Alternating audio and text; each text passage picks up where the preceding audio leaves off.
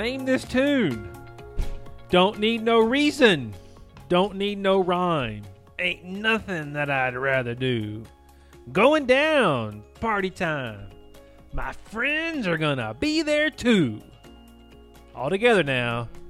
I'm on the highway to hell. Yeah, that's it. That's how. Good job, everybody. That's where we're going. So, uh, I wanted to answer uh, open with hello because it starts with hell. it starts with hell. Oh. Oh. Um, I've always thought aloha was a nicer way to say hi. It is I, I like nicer. shalom, too. There you Shalom. go. I don't ever say it because you'd be like the weird guy. But I had a professor in college, uh, New Testament professor, that that's how he opened and closed every class. It's it's beautiful. It's shalom. Uh, it's such a but he, when you say hello to someone, you're basically your greeting is hell. oh, uh, that I don't even get that. There's a group that's called the Oh Hellos that's pretty good. So I don't know what that means. Maybe you could tell people, Oh, hello. What is that? That just makes you sound like you're you know Scottish or something. Oh hello. We could be like Dora.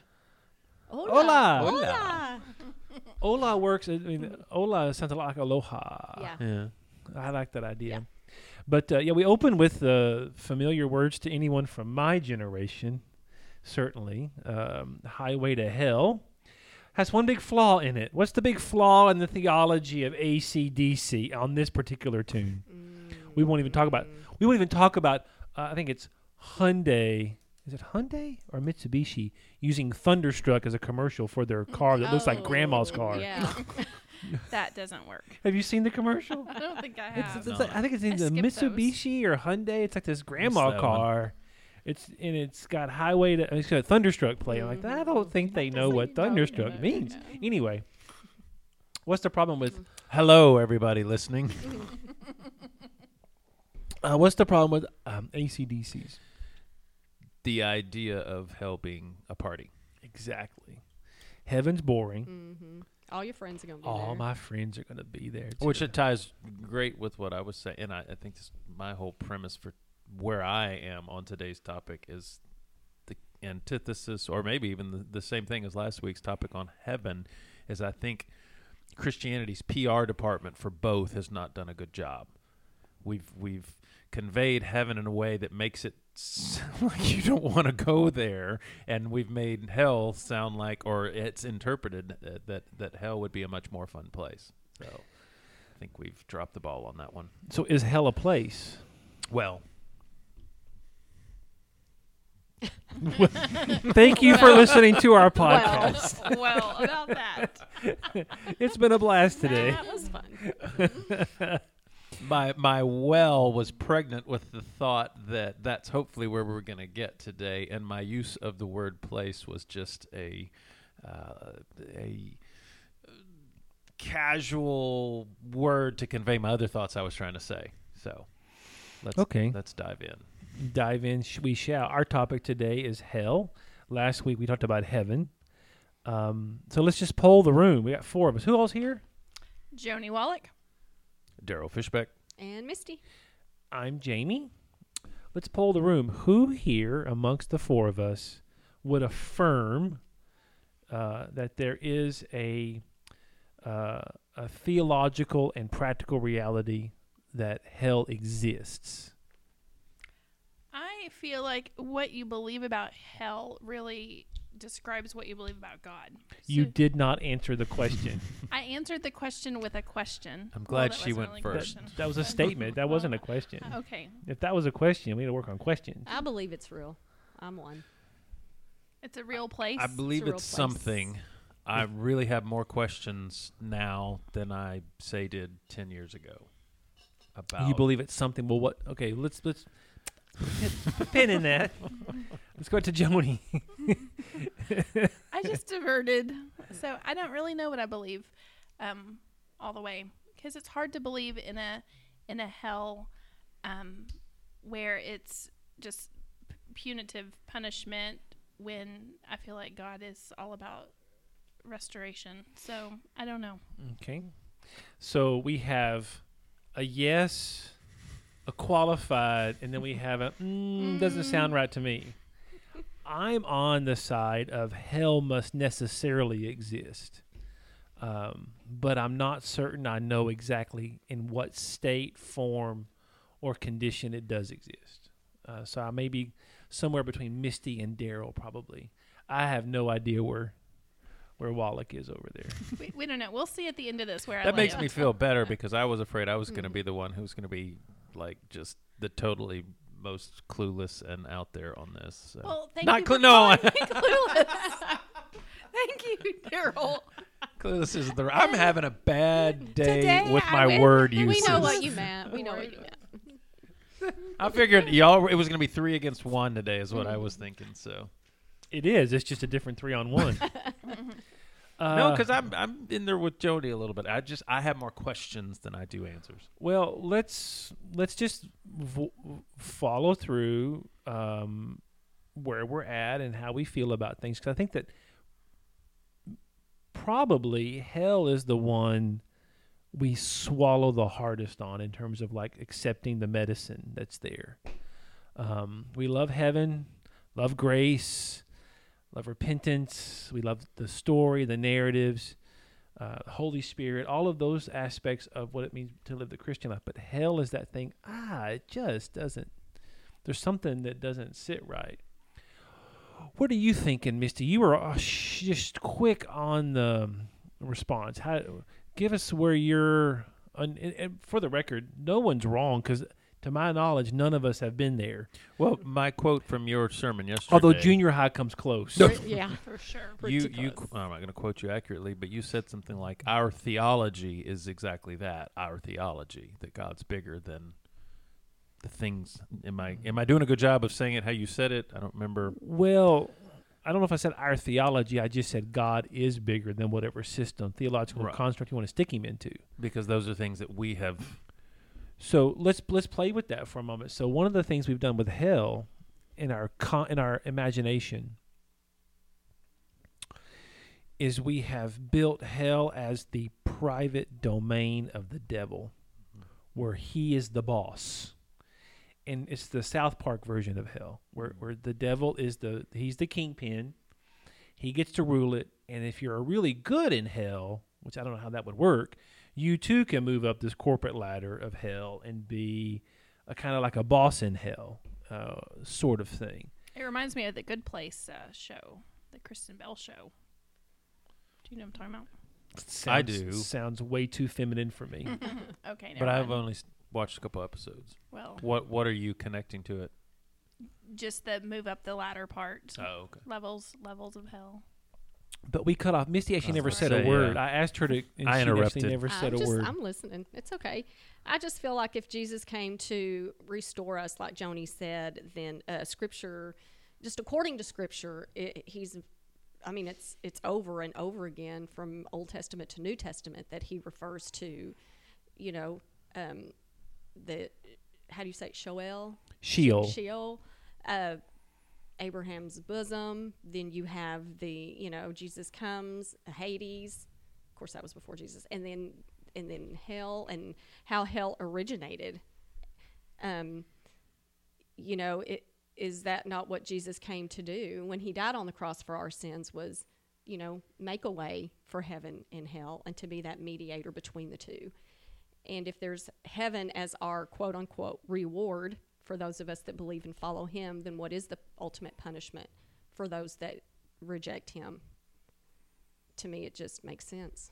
And see, that's where I'm at. It's just the logical consistency of it. Plus, the book of Hebrews, I think, fleshes that out. It doesn't talk mm-hmm. about hell specifically, but you know, But there's references all throughout. one of my favorite verses, right? It's the Hugh Hefner verse. It is appointed unto man once to die, mm-hmm. and after that, judgment.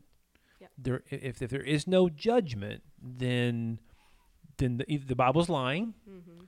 and um, and this life doesn't mean anything. Then the, our actions and consequences Then here what are we doing this for? are meaningless. yeah.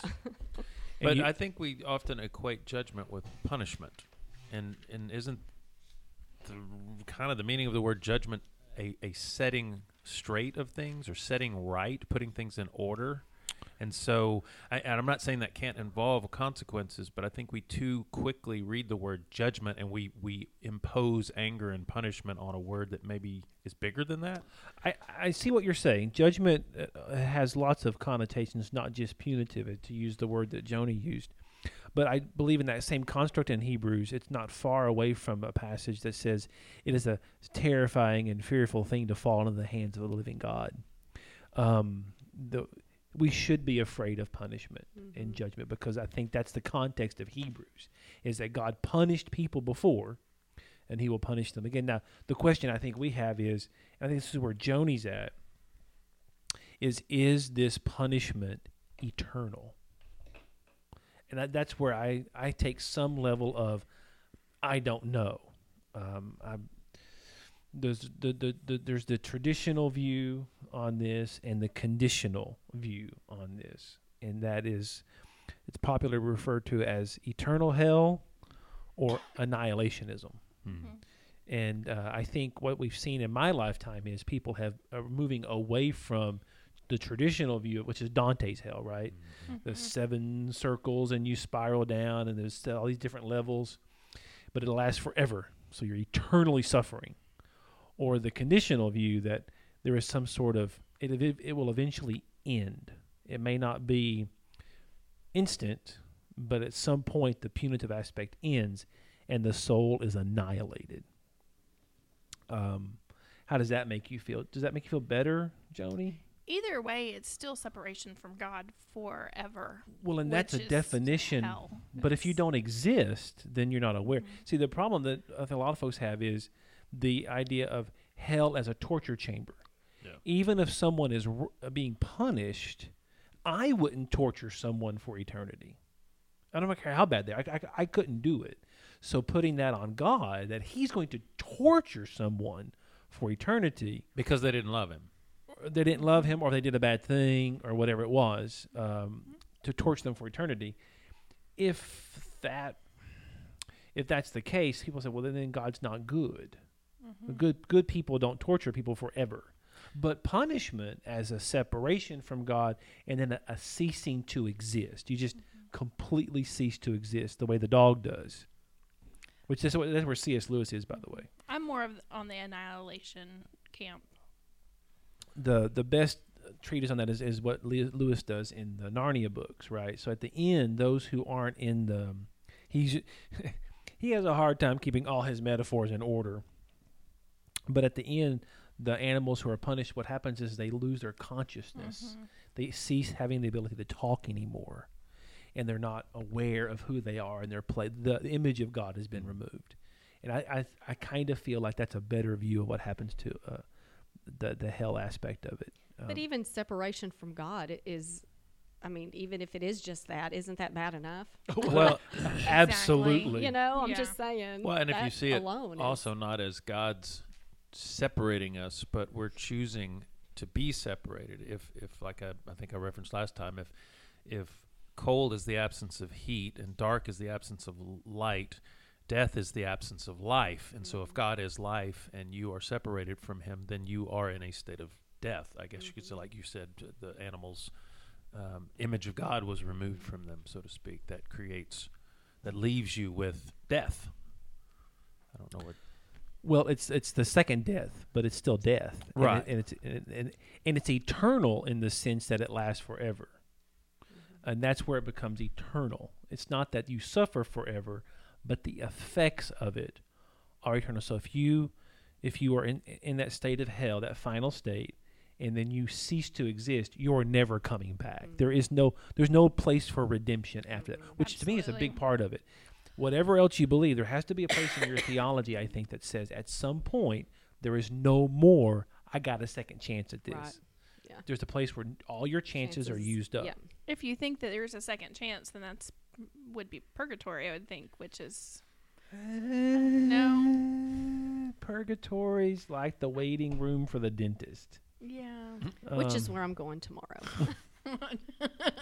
Misty's won't- going to I purgatory won't be tomorrow. Work. Tell us how it is. I'll let you know. Purgatory was something that was invented, right? It was. It's not really biblical. Well, right? I can't find anywhere in Scripture that defends purgatory. other than some. So, Paul, bless his heart, Paul says in Philippians that to be absent in the body is to be present with the Lord. Now, I believe that. But Paul also says in 1 Corinthians 15 that we die, we're buried, and then at, on Judgment Day we'll rise again mm-hmm. from the grave. Those who are dead in Christ shall rise first. Those seem logic again logically inconsistent. So if Daryl dies today, hopefully not. But if he dies today, I'd be okay with it if it happened. Daryl. We're, for, for the record, we're not okay with it. okay, we're gonna pause this and unpack Daryl's statement. We'll be back with enjoy this word from our Where's sponsors. the tissue? I just did. Um, ah, we're back. Um, so um, he dies. We bury him, and then, and 500 years from now, Jesus comes back. Jamie is not making a prediction. Uh, no, no, no, no. I'm just picking a number. Jesus comes back in 500 years. But we'll, at Daryl's funeral, we'll say he's with Jesus. But Paul's First Corinthians seems to imply you're just laying around in the grave waiting for Judgment Day. So how are both of those true? And purgatory is one of those constructs that says, well, you kind of go to this divine waiting room where you're waiting for the end to come. And I think in some theological uh, ideas, the prayers on earth by faithful can push people out of the waiting room into heaven. It's like, you know, you're getting uh, power up points to to reach the next level uh, of, of being. Which reminds me, the original Mario game was a treatise on Dante's view of hell. uh, there are seven levels to it. You go through, and when you get to Bowser at the end, it's the lake of fire. It, it's it's really anyway. I digress. So why does the Bible reference lake of fire and fire and this and that? I mean, if that's not, is that just a um, just an image? Maybe I think I, I take that literal though. So if you're going, and, and that really fits the annihilation viewpoint that when you put someone in the lake of fire, then they are purged clean, Mm-hmm. right? They're purified and burned and are no more. Uh, that is, uh, I, I take that to be literal. Mm-hmm. So let's talk for a moment about. Uh, I think this is a good place to transition. The the different words in the Bible that mean that they're usually translated as hell. What was the first one you mentioned, Misty? Lake of fire? well, Sheol. Oh, Sheol. Sheol, yeah. Now Sheol is the Jehan. primarily the domain of the Old Testament. And um, I think David uses it, you will not let my soul rot in Sheol. And I'm going to argue, and you can come at me if you want to, that the ancient Hebrews did not have a complex theology of hell. For them, Sheol was just the grave. You will not let my body rot in the grave uh, is a, a statement not about eternal states, but it's a statement about uh, not being dead. when you're dead, you rot. And he's saying, I'm not going to die yet. Yet we understand that verse is about Jesus, that he won't rot in the grave because he was resurrected. Mm-hmm. Um, so David was writing better than he knew. Mm-hmm. But the word is used throughout the Old Testament to refer to, I think, just the grave. I don't know exactly what the ancient Hebrews believed about the afterlife. Mm-hmm. The, the Old Testament is not really that concerned with mm-hmm. the afterlife. It's concerned with this life. Mm-hmm. God is the God of Abraham, Isaac, and Jacob. I mean, Jesus will say he's the God of the living, not the mm-hmm. dead, which So then makes it, it- more complicated. Would it be safe to say then our whole concept and idea of hell is actually built out of a limited range of New Testament words and verses? completely accurate. Mm-hmm. That we have a small amount of data set, and we have built this huge, most of it in pop culture. And Yeah. you can blame Dante. You, you, he started it, That's what I've. uh, and he built that mostly upon the ancient Romans and Greeks. I mean, his the Inferno is based more upon uh, the way Virgil wrote about hell in the Aeneid than it is upon anything in the Bible. This idea that when you go to the Sheol to hell, you will interact with other people, you will have conversations with them. That's uh, that's just a strange thing. It's more the place of the dead than it is hell. Um, I, I,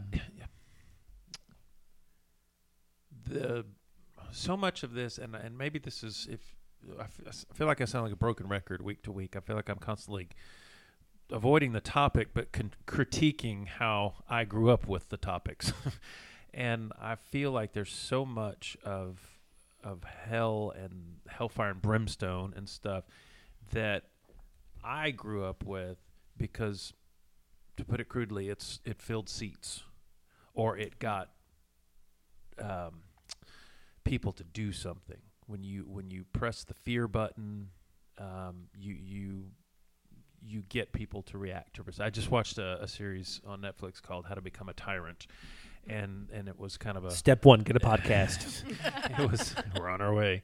Um, it was tongue in cheek. Um, uh, you got to do this. You got to do this. You got to do this. But a lot of it, it was you just um, have to be confident. Um, I've heard the word con artist or con man basically comes from the root confident. So you have a confident artist. It's the sales, the used car salesman metaphor of you just have to sell it, and at some point, people are just going to buy into it. And I feel like so much of a certain generation of preachers preach the hellfire and brimstone. You hear people now, we just need more sermons on hell because it gets a response.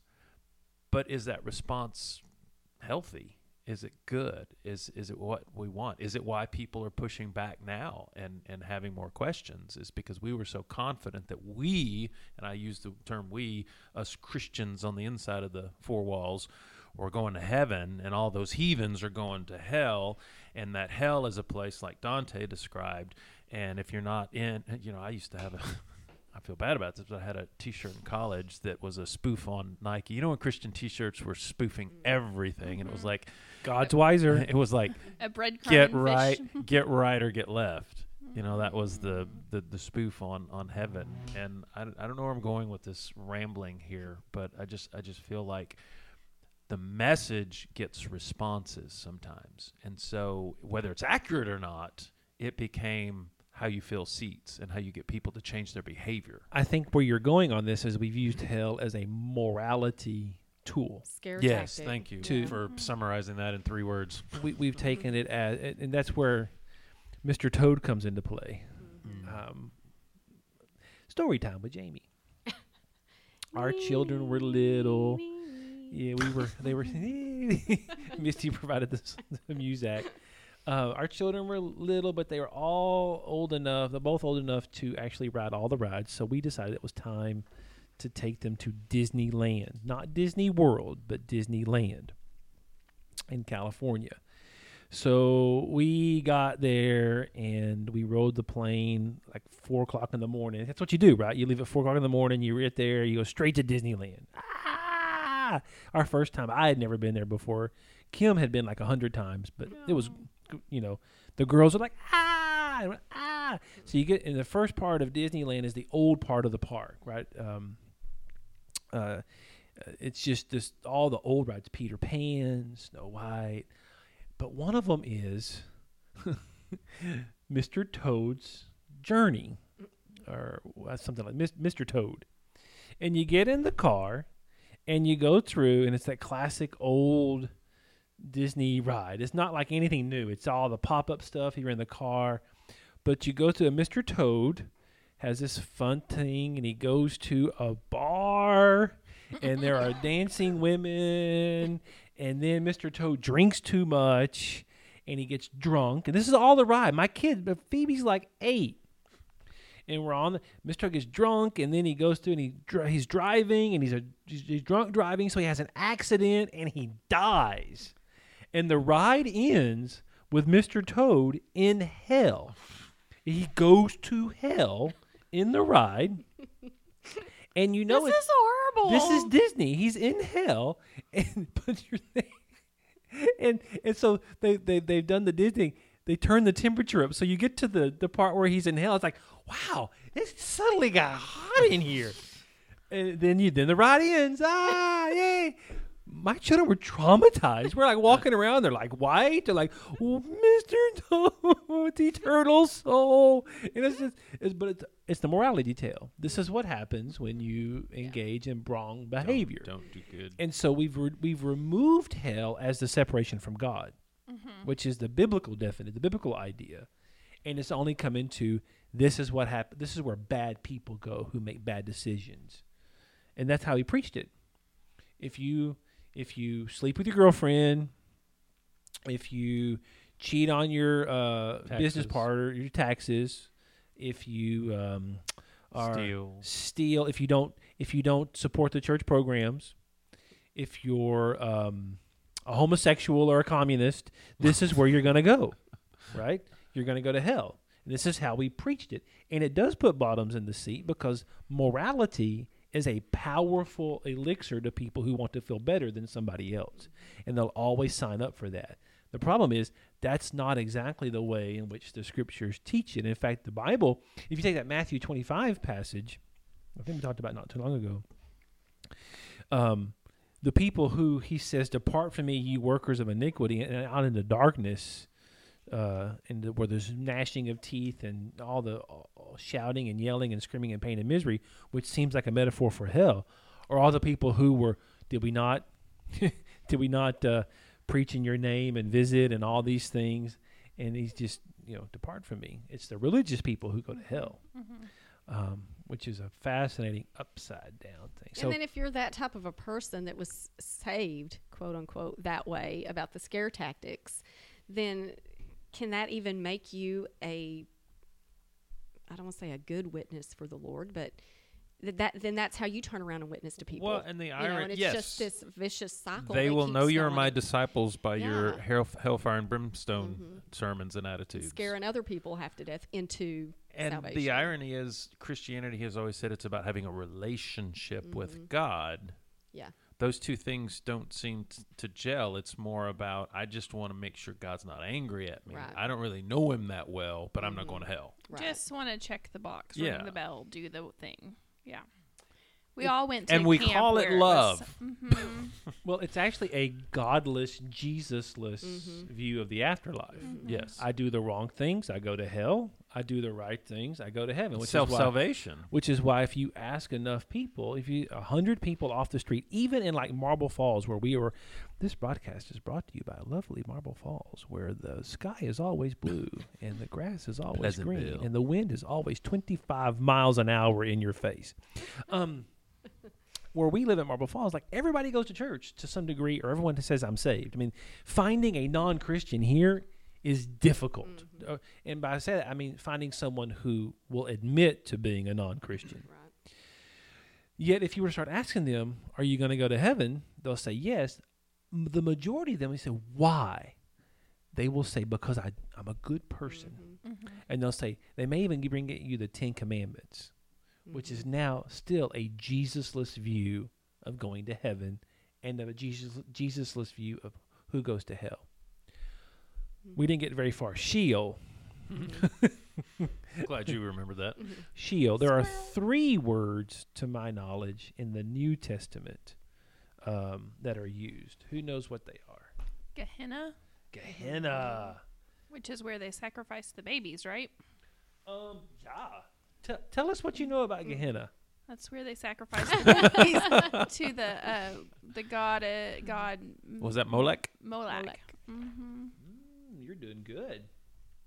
That's all I got. we listened to our pastor's sermons. Mm-hmm. Well, I only have one good sermon on hell. That's it. I can preach just about anything multiple times, uh, but hell, there's not a whole lot to say about it, uh, which is a hell of a thing.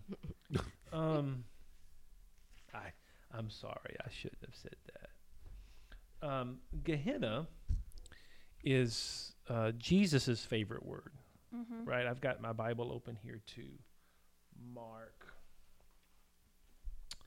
And uh, let's see. Let's see. I want to get the right passage here. Mark. Mark 9 42. And he's talking about sin and temptation and problems. Um, whoever causes one of these little Mark nine forty two, whoever causes one of these little ones who believe in me to sin, it'd be better for him if a great millstone were hung about his neck and he were thrown into the sea. And if your hand causes you to sin, cut it off. It's better for you to enter into life crippled than with two hands and go to hell, to the unquenchable fire. Uh, hell here, if you have a good study uh, Bible, is Gehenna. It's not. It's not the other word. What's the other word that's usually used sometimes? Sheol. Hades. Hades. Oh, Hades. sorry. Hades is basically the same as Sheol. Uh, Gehenna is a different word, and it's it's it's connected to the valley of Hinnom, where in the Old Testament they uh, uh, sacrificed these babies. It later became the trash place. It's an actual physical place on earth. it's a physical place in Jerusalem where you threw your trash out. Uh, there were lots of uh, also dead bodies were there. Mhm. So like if you were, in fact, to be specific, had uh, Joseph of Arimathea not taken Jesus down from the cross and buried him in his tomb, they would have thrown his body as a criminal in Gehenna. This is where it just rots. Dead animals, refuse. It was the dump. Now, we don't have much of a mindset anymore of the dump, but when I was a kid, going to the dump was a, qu- actually Yeah. quite exciting. you, you never knew what you might see at the dump. Or you could get stuff. Sometimes you could get stuff, sofas, I need that. chairs, all yeah, exactly, uh, and it worked the same way. Someone else's junk is your treasure, but the Gehenna was just a lot like the dump, where you threw things out. And I, I grew up in, behind the pine curtain, and what we did at the dump is we burned all of our trash, and you burned it, and it was always burning. Mm. There was always a smoldering burn because there was always trash to burn Smelled great. the smell. and so when Jesus starts describing Gehenna, he's not descri- I don't think he's describing like this final eschatological state.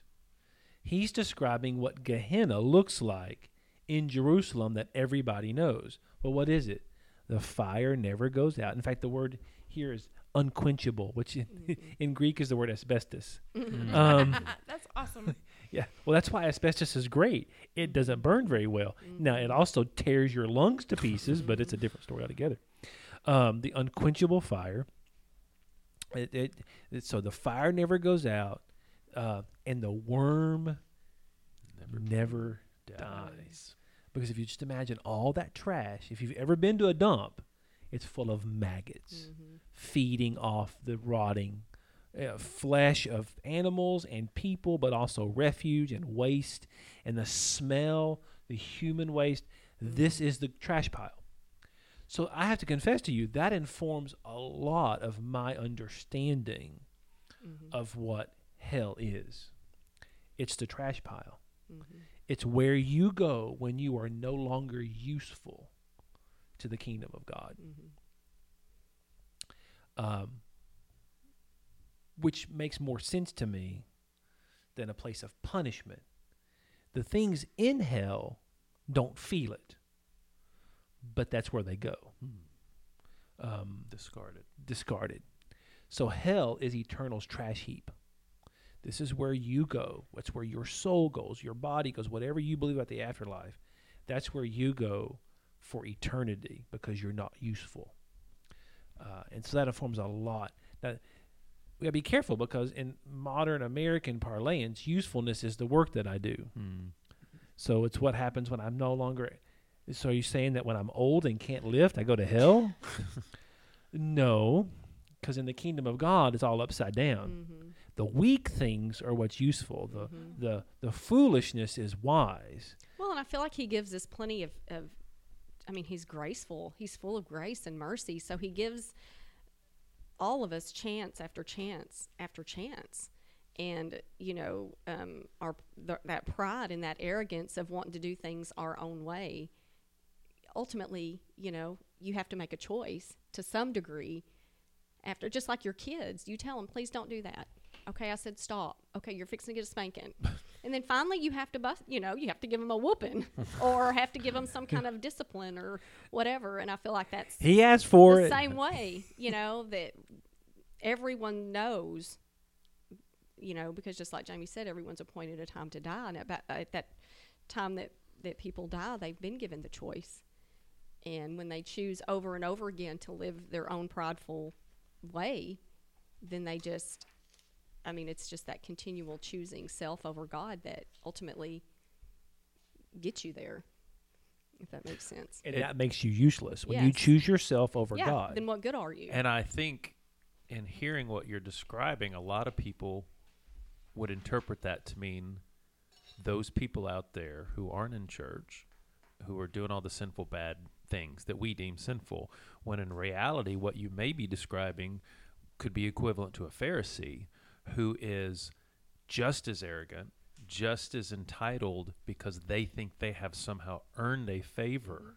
And to take what Jamie said, uh, your usefulness is in your weakness.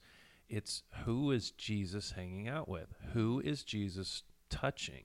The people that society, upright standing citizens, considered useless people because they didn't fit in because they, they had messed up too much. And those are the ones that Jesus reached out to because they were the ones who I think were already at the end of themselves saying, I feel useless. I am useless. And that's when they became the most useful because that's when God could say, Let me show you what I can do. when you realize it, uh, to use a different language, that all your righteousness is as filthy rags, mm-hmm.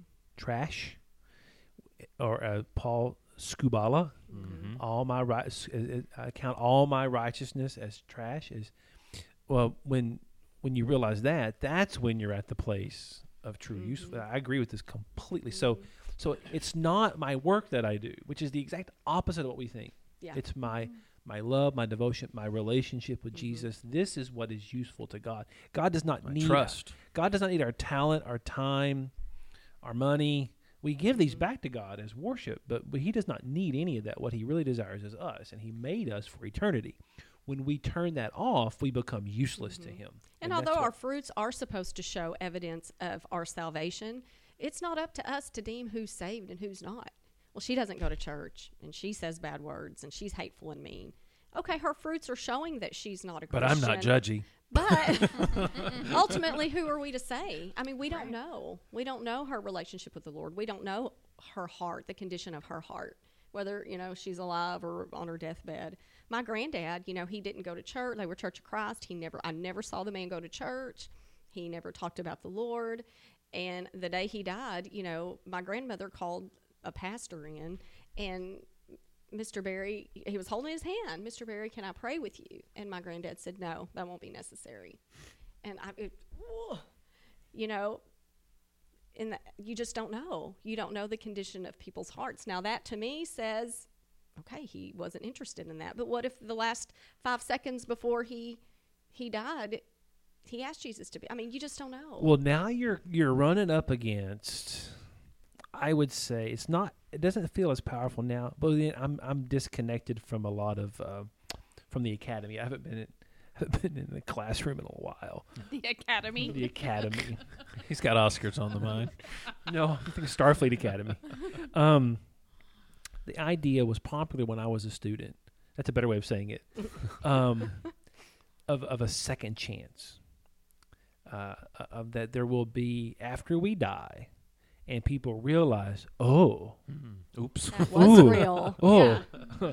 oh, that they'll be given some sort of second chance evangelism, some sort of second opportunity to receive, uh, and that that that will um, clear out the ranks of hell, as it were, because people seeing the error of their their choice that solves that problem. It also solves the person who never heard problem. Mhm. Now, I'm not saying I endorse that, but it was incredibly popular Mhm.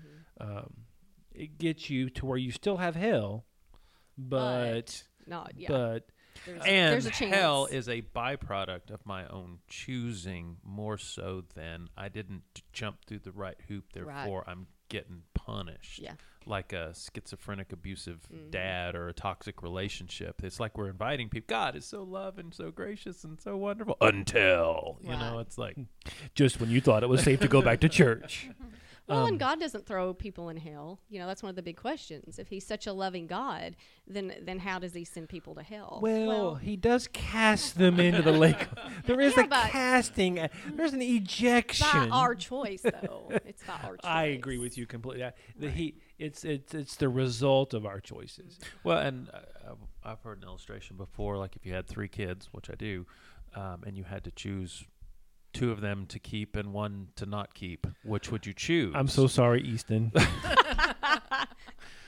the the the the, the internal dissonance and uh, disconnect that that creates. y- y- The first thought is, well, I would I would go in their place, and then the point being made is if you as a parent can can get that in many ways that's exactly what God did. He he doesn't want to send or cast people to hell. He tried to go in our place Mhm. to resolve any of this to continue to give us these Mhm. opportunities.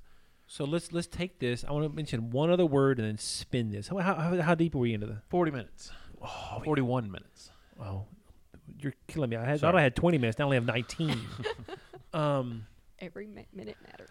So the other word in the New Testament that is, is Tartarus, which doesn't really Isn't mean in much. Doctor Who? It's that's the where's Kelly? Uh, Is that tartar- something you eat? Tartarus is just fun to Oh, say. steak tartare. I Steak have had that. tartare? I hated it. Sorry. Uh, well, it's raw steak. Yeah, It's, With an uh, egg. tartar sauce comes to mind. Yeah. Uh, all of these things, but Tartarus is that it's a uh, an idea of heaven of more like the purgatory idea. It's used by Peter, but I, I don't think it's it's a synonym. I think for Hades, the way he uses it. Uh, I have heard people though say because it's a different word, they will develop these different.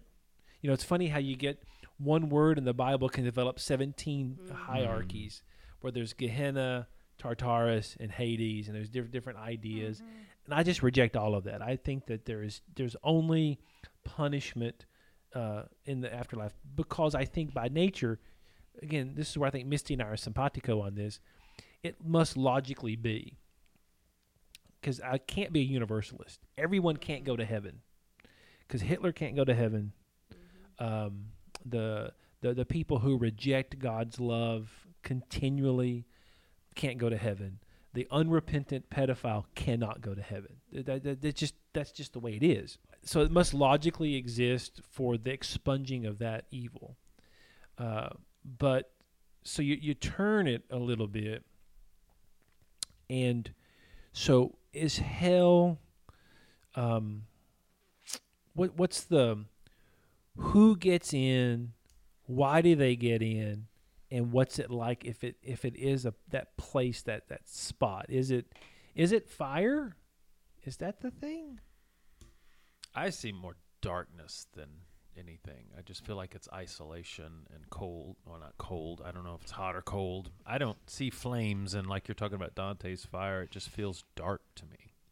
Well, it's the absence of light. There's no Yeah. like if Jesus is light, there's no Jesus there. See, that's where I, I take a lot of my ideas from James, who says that the, the, the Father is the giver of all good things. So everything that's good in the world comes from God. Mhm. And if hell is separation from God, Mhm. ergo, hell is the removal of all that is good. that's what I was gonna say. So everything from the, you know, holding your daughter's hand and playing when they're little to banana pudding to the way in which uh, the church feels at high worship and you can feel so connected to everybody there to uh, the elation of a warm the first warm spring day or the beauty of snowfall Mhm. before it's turned dirty. Um, uh, the idea of love, physical love, all of these things, that's all good. Mhm. And so hell is the removal of all of that. And all you're left with is what's not good. Mhm. And that's that's why I think in some regards I could get behind an argument that says on the cross Jesus endured hell and somehow he defeated it forever in that action and that changes the dynamics of what it may be for for you know maybe that's why annihilation is a possibility as opposed to eternal suffering because he did suffer Mhm. um, and if there is a second chance, it's solely because of what Jesus did on the cross. that he endured hell. All the all that is bad he endured. What is it? It's N.T. Wright that has the saying, "I'm not a universalist, but I believe God might be," or something like that. That sounds like something Tom would say. Hey Tom, call me. Um, that sounds like something he would he he might say. Um, that's not how I would put it. I, I, I do think that. So Joni's worried about hell because it doesn't seem right to her. Is that right? I, I'm a little worried about hell. You're you're, you're worried about a, a universe in which hell exists. I, yes, or I'm worried. Um, yes. I'm with Joni. I'm, So- I'm in that same camp. So the two of you, Misty and I, have no problems whatsoever with this. I do not. burn, baby, burn. Right. So uh, the, See, we're in that heart part of the enneagram, and there. I don't know what you are, but he's in the head part over here. see so. to me, Enneagram feels like the first ring of him. So But I'm not in the universalist camp either. I got you. I think you're closer to annihilationist. You was like, Mm-hmm. well, one and done. Well, you line you up, tell you all the things you did. Let there be a moment of regret and contemplation, and poof, Right. no more. And I Um, don't believe there's a second chance. I believe you've had your chances. And I like that idea from the perspective of if you create a situation, and I've heard this by preachers before, where hell has to exist because the soul is immortal, it's eternal, uh, which is more Greek philosophy than anything else. But they, they say the soul is eternal, therefore it must go somewhere, and it's going to go to hell for eternity. Now you've created a God who's not powerful enough to Yeah. vanquish evil. Yeah. So he's he the best he can hope for is to contain it in some place like nuclear waste, right? And that that just that, that diminishes God for me. So, but, but you're you guys are at that place. So whatever qualms you have, there's no way you're more moral than God is. right.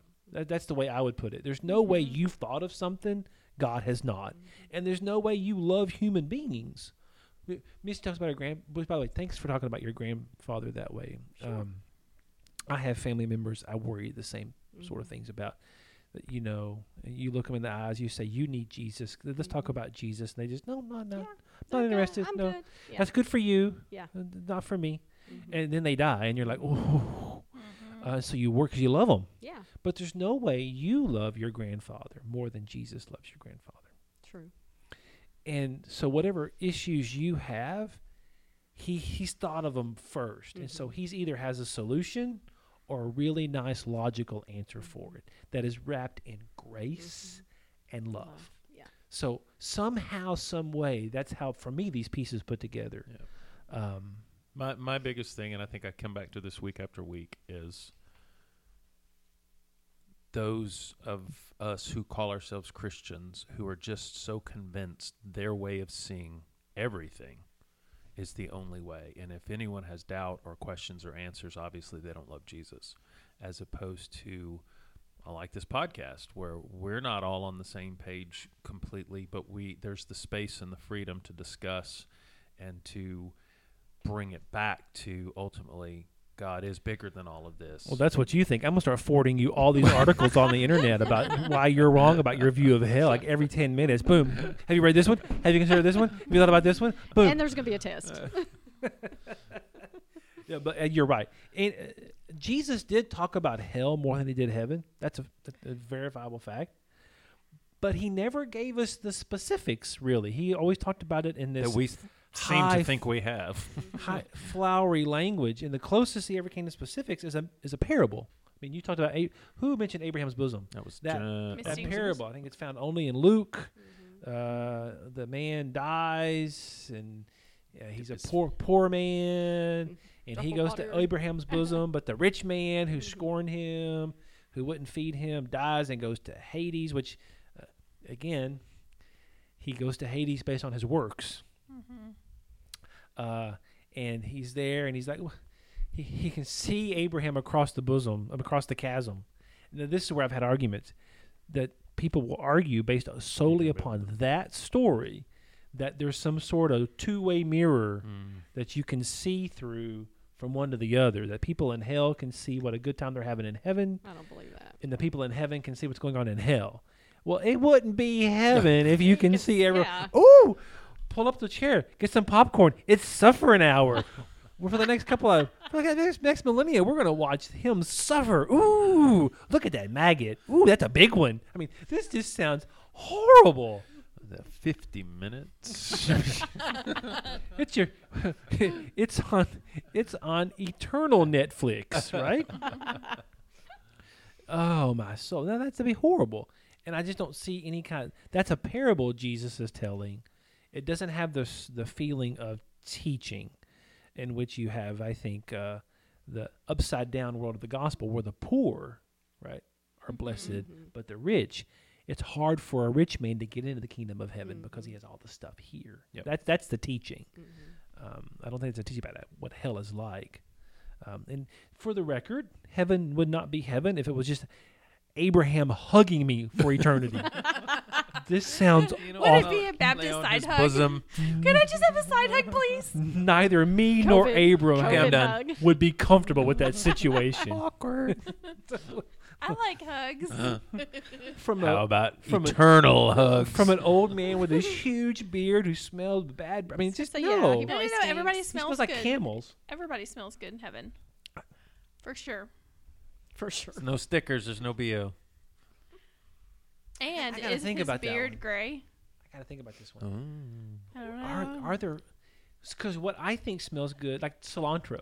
Mm, I love cilantro. to me, but, mm, cilantro smells wonderful and it tastes even better. But there are folks for whom cilantro does not taste like But- dishwashing liquid. But couldn't it be like what's that potion in Harry Potter that they're brewing in the Half Blood Prince? And he asks them, "What does it smell like?" And Hermione says, "Fresh cut lawn and spearmint or whatever." And he says, "The potion, uh, you smell. What are your favorite things to smell?" So maybe heaven is you each thing smells differently. so so we talked a little bit. Donuts. So we talked. I about, have gotten the Enneagram and Harry Potter in here today. So well, just what's the going- what's this new thing he's working on this year? It's not either one of those. Oh yeah.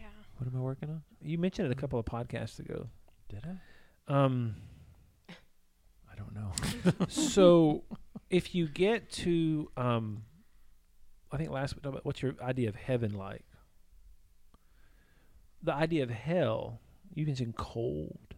What's the story? Who told the story about people in a room with long spoons? Do you guys know that story? Yeah, I read that Somebody who's told us. Did you? s- I don't think I've preached I it did. I brought it up Somebody in a did one time, podcast, I think, because I had read it in a book, but I don't Because- remember when I I, think read you it. told that in a youth in a youth setting. Did I? Yeah, I so- remember. No, it was a podcast So the because I never spoons heard are it too long to feed yourself. So heaven is where they learn to feed each other, Yeah. Mm-hmm. and hell is where they you know kind of beat each other with the spoons. Um, your view of hell, it it's um, it's the s- scream. I think I heard this description one time. I read it in a book. It's the scream that is screamed, and you hear the scream, and then you realize it's your scream. Hmm. That's a terrifying Mm-hmm. idea. But maybe it's the same take on what Paul was I mentioned last week. Uh, he talks about heaven as where uh, now I see through a glass darkly, but then I shall see face to face, and I will know as I am known. Um, what if hell is the same idea without grace?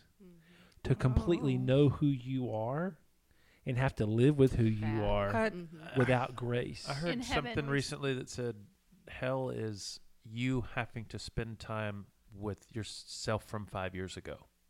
Like in five years. Try five days ago. what? Five minutes. I don't like me yesterday. so I mean that that goes to what you're saying right there is is having the consciousness of knowing something that you didn't know. I don't know would Would Jamie now enjoy hanging out with nineteen year old Jamie? And I think the answer is no. Oh gosh, I think of younger me, and I'm like, what? well, a and not being able to change it. There's nothing at that point that will, will ever change. Exactly. You Stuck know, in that loop. it. You're yeah. stuck in a, reg- a huge, Huge. eternal regret loop. Yeah. So I- I've often wondered about that. If hell is just the contemplation of of every consequence of every action you have ever done that hurt, caused I think a lot of people with high anxiety would say that's their life right now. Because they don't understand grace. yeah. Mm-hmm. Grace is about it's not on you. I was trying to preach this yesterday. We put so much pressure on ourselves that we ha- that we take the place of God and and put everything on ourselves, Where grace is, actually, you don't have to carry that weight. You Yeah, can't carry carry that that. weight. Yeah. But hell might be separation from God, which is grace and love and mercy. So you're left with the consequences of all your actions, of who you really are, your true motivations, your true self, and what s- it just scares you. You want This control, pain. you get control. You get everything that you, You wanted. finally get it, Mhm. and it's horrible, Mhm. horrific freedom. I think Mhm. see it's horrific freedom. Ooh, I can get behind that idea. So so now you're at a place where what if hell is now? Just the, it's the what if. What if we are in hell now? Well, I mean, I've heard y'all that keep talking. for the I, I wrote for the something down Christ this week. follower. This is um, where hell on earth is is the most hell will ever experience for believers.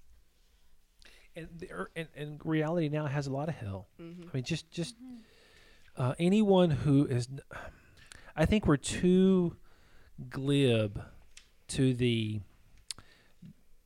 Jesus wants us to have a perfect life now. hmm I think he gives us he gives us meaning and purpose and hope, Sure. but that hope is not rooted into how good things are now. Right. Uh, but there are, I mean, there's war and famine and violence and aggression and angst. All of the things are in everything that's in hell, I think, is on earth now. hmm But there's also the possibility for that not to be.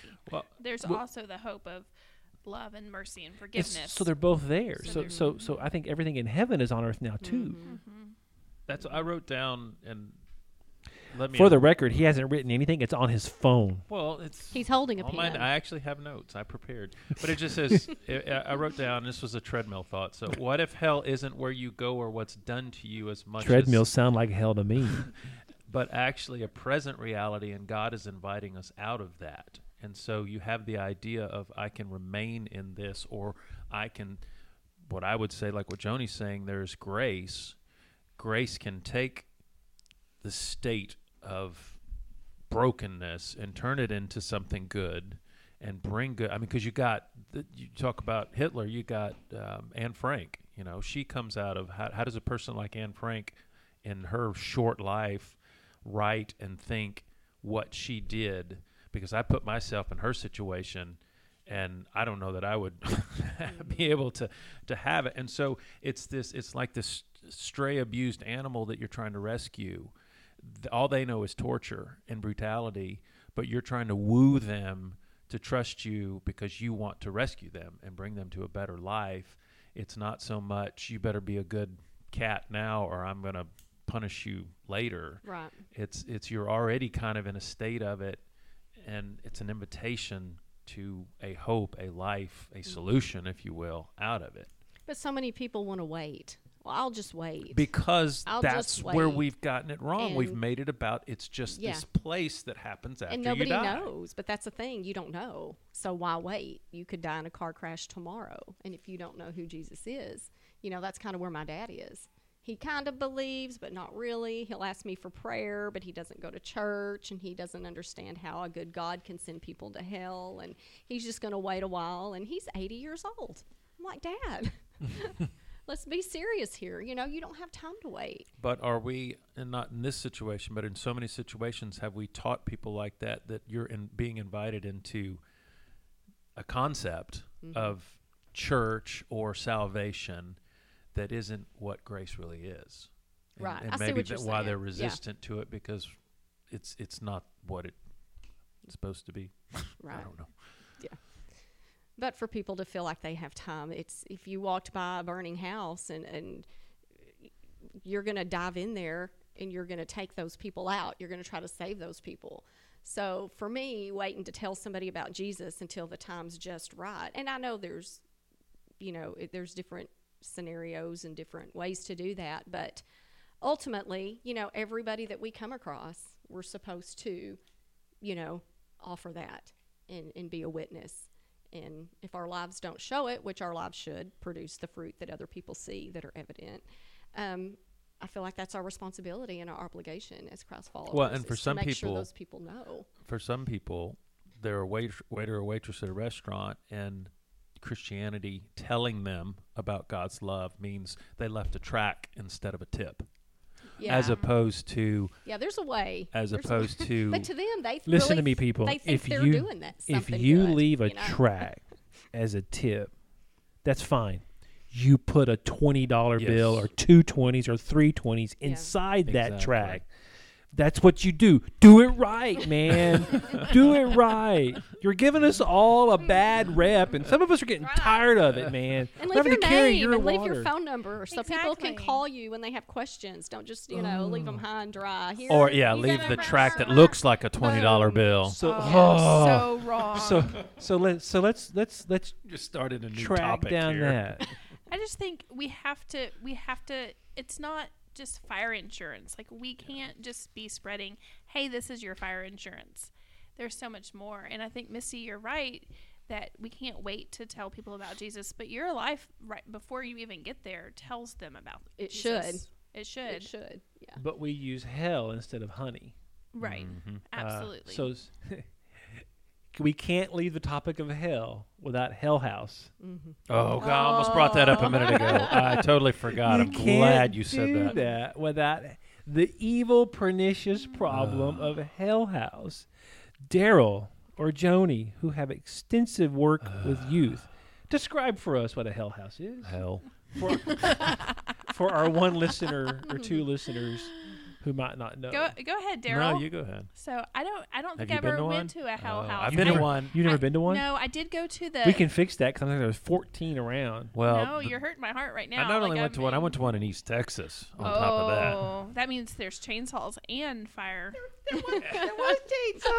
you nailed it. I did go to the I did go to the play though. I've gone to one of the plays that you know it's like, oh, you know, this is hell. Heaven's Gates, That's Hell's one. Flames. That's the one. Yeah. It's where you go into a church and it's like a, mm-hmm. and it's always done around Halloween because it's like a Halloween carnival except you go from Sunday school class to Sunday school It's class. spiritual porno violence. and you have scenes of death and destruction, car wrecks. It's kind of like when they do the drug things at this high mm-hmm. school and whatever, and they have the car wreck out in the Scare parking lot. Street. Scare, See, I don't. yes. I've never liked haunted houses. Well, so I you go to these and things that and to they- me they're like, Christian it's haunted like a houses, haunted yeah. house. Yeah. and they play on every fear you have It's of terrible. dying or someone dying and then you go into the main auditorium where they do have a play or whatever and Every it's and it and pulls cry. on every emotional string you you could have and then they have an invitation do you, if you if you don't want this to be you come you- down front well my gosh every normal well, and they're like 12 year olds. Yes, it's always aimed at kids, and and everyone's weeping and crying, and they make this decision in air quotes and fill out the card and So- all of this stuff, and then they never come back to church. The part I remember about the Hell House is fire the- insurance. there's always the the the good Christian girl in the car who who is with the and the boys drinking Mm-hmm. and he has a wreck and she goes to heaven and they all go to hell but she's regretting it because she did not share the gospel with them like she should have cue in more shame Mm-hmm. and then there's almost always an abortion scene Yep, there's abortion scene, and then the f- family gets reunited in heaven or something like that. Yeah. With Except them. for there's not one person there or something. yeah there's always a missing Yeah. person Yeah, we don't talk about bruno Right. uh, the um, so so the thing with the Hell House is I apply, and I mean this. I, we can. It's horrible. It's a terrible thing. Please don't do it. If you're thinking, if you, dear pastor, if you're thinking about leading your church to have a Hell House, this is my strong recommendation against such policy. and I second that. Uh, however, I understand the heart behind it. The heart behind it is Right. we don't. There is a hell. It is real. We don't want you to go there. Right. And we want you to realize that there are consequences to actions here that um, that will lead you to that place. Now, it also has to do with when you have too many people in your church in the theater department, and you need to find some way to incorporate them into the Give ministry. them a ministry. Yeah, Have a Christmas play. well, maybe I've seen some really bad Christmas plays too. I'm just saying. Santa Claus looking over the.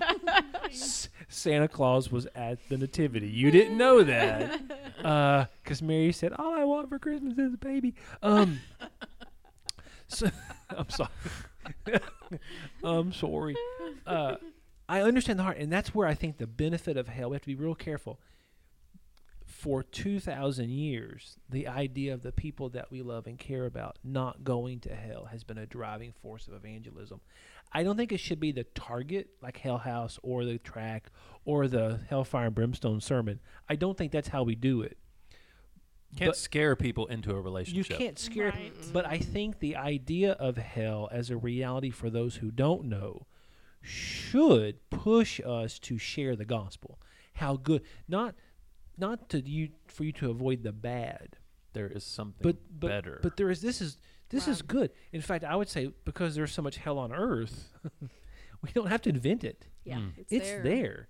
And you can have a you who has all this anxiety or has all this fear or who has been through the guilt and shame of uh, car accidents or abortions or all you can have this better life. You can have grace and forgiveness and redemption and oneness with God. All of this can be yours. Um, that's what we preach. Mhm. We don't preach the negative. We preach the positive. I really Mhm. just so believe that Mhm. even if sometimes I fail, uh, because we do f- go back to those narratives. Mhm. Uh, they're they're deeply and just inviting within people to church. You know, um, except not on pornography day. we're not going to go there, but the topic of pornography day, not pornography day. well, the, we did just a disclaimer. We did not have pornography day at church.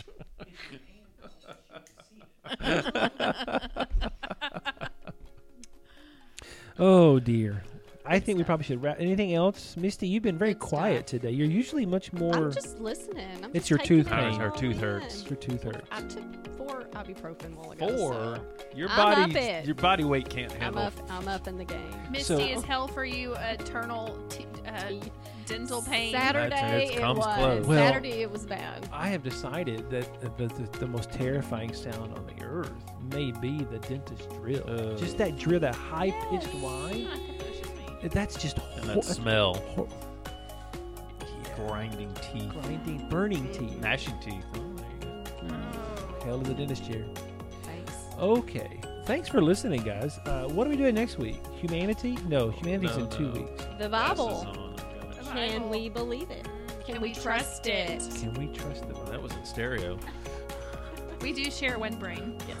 And Most of the time, Misty has it. That is not true. okay. On that note, thanks for listening, guys. You guys are amazing. Uh, we are glad to be here with you as a part of our ministries of Fellowship Baptist Church under the Water Tower uh, here on the hill in Marble Falls. Take care. Love each other. Be nice. Drive safely. Uh, drive very simply. Be safe. Love each other. See ya. Y'all gonna say goodbye, or am I just gonna press stop? I'm we were waiting to to tell tell these people Jesus loves you. Don't wait. That's right.